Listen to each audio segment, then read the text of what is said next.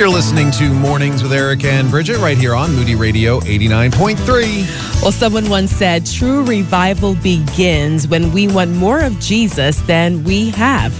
Whether you call what's been happening at Asbury a revival, an awakening, one thing is for sure God is on the move. And one man who's been witnessing that is Charles Morris, president of Haven Ministries, and on the line with us now. Good morning, Charles.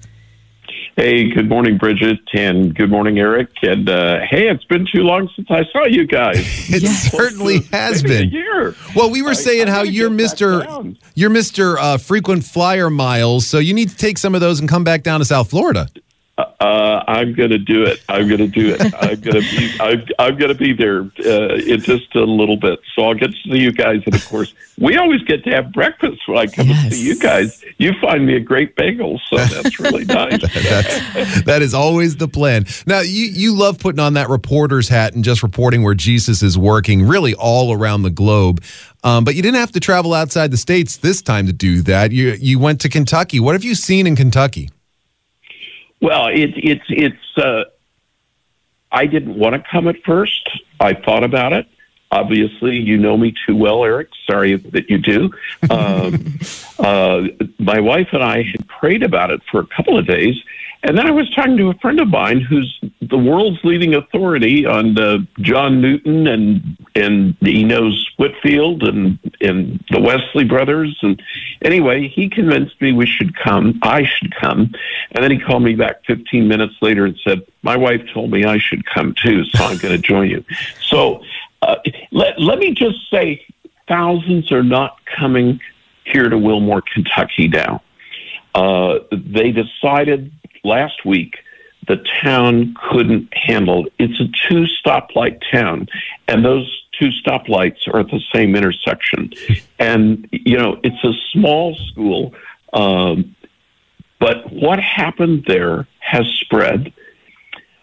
What's going to happen? Well, you know, obviously, people are saying, is this ridiculous? We live in a very skeptical generation.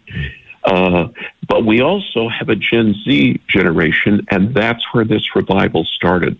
Uh, the generation that knows COVID, that couldn't go to school, couldn't be together, couldn't have church youth groups for two years, on and on and on it goes.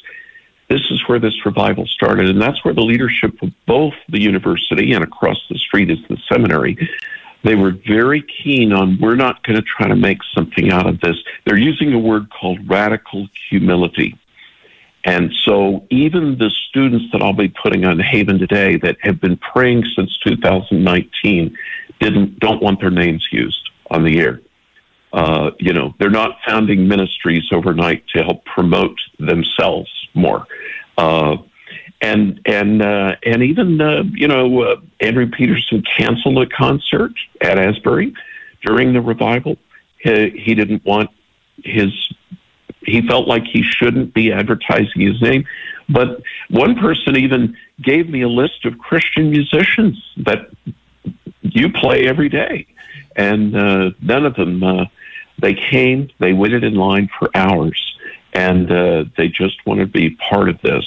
I'd say the Lord moved, and of course, the one thing I kept hearing over and over, uh, besides this being, yeah, there were some outbreaks of some weird kind of things, and maybe still going, but Jesus was lifted high. Uh, that's one of Jonathan Edwards' marks of a uh, true revival. Um, Christ lifted high. And then uh, he was exalted, real repentance from sin over and over again. Yes, a number of people were converted. Uh, the student body as a whole at Asbury University, very apathetic. They only go to chapel three times a week because they have to.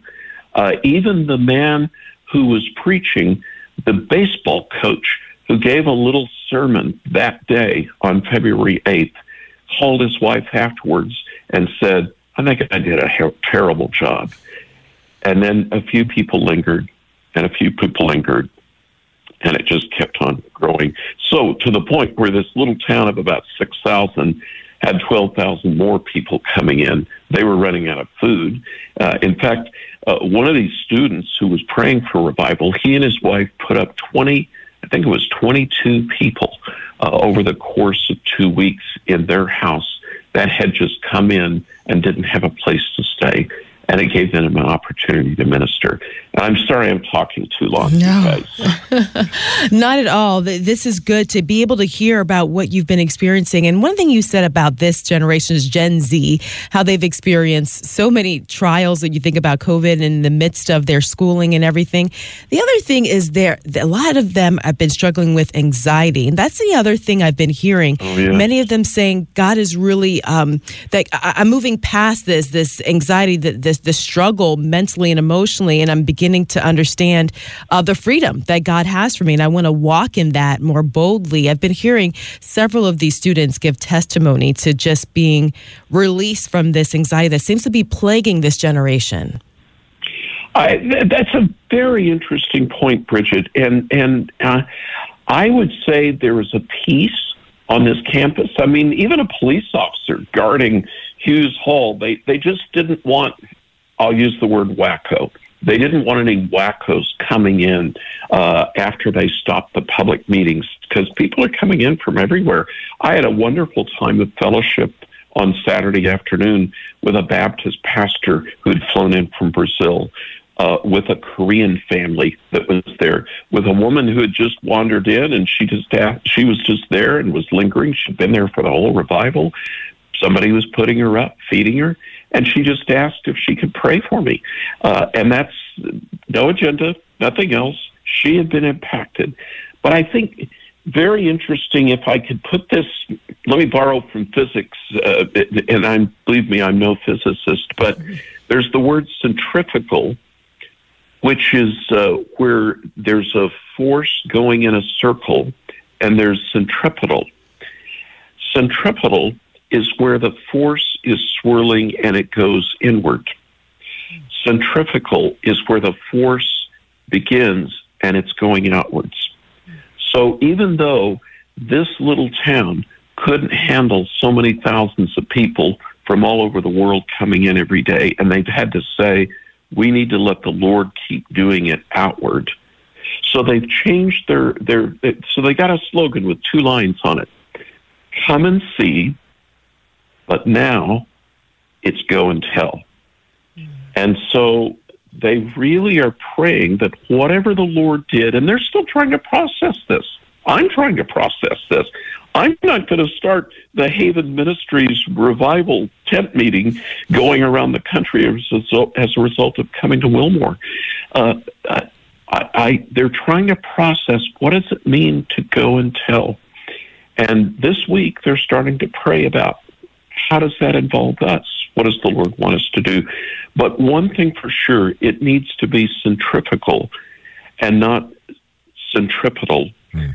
which brings honor and glory to man and not to Jesus Christ.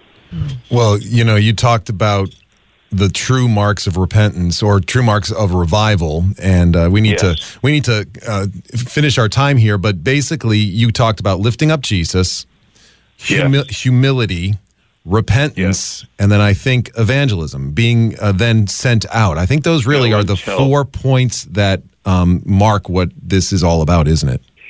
Uh, ab- absolutely, and and uh, uh, Jonathan Edwards, who wrote a little book on revival, what is it? Uh, it he also mentions love, mm. love to the Lord, love to Christ, Father, Son, Spirit. Emphasis on all the Trinity, not one or the other and then also love for others as a result, and that flows out of that. Uh, I, I think this is a good opportunity, Eric, for all of us to search our own hearts and and you know and look at our own lives and what are we dwelling on in our lives? Uh, is it is it uh, come to me? Is it come to what I'm interested in? Is it come to my little agenda that I have? Or is it to go and tell what Christ has done for me?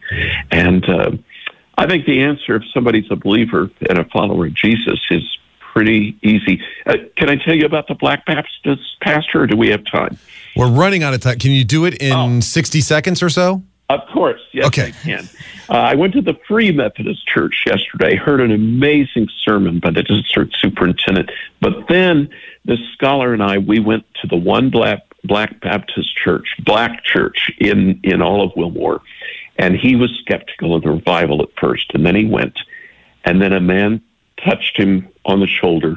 A pastor from nearby Lexington said, May I pray for you? And he prayed that this pastor would receive the same joy that he had when he began his ministry, little knowing that this black pastor had been praying the very same thing for the prior few weeks.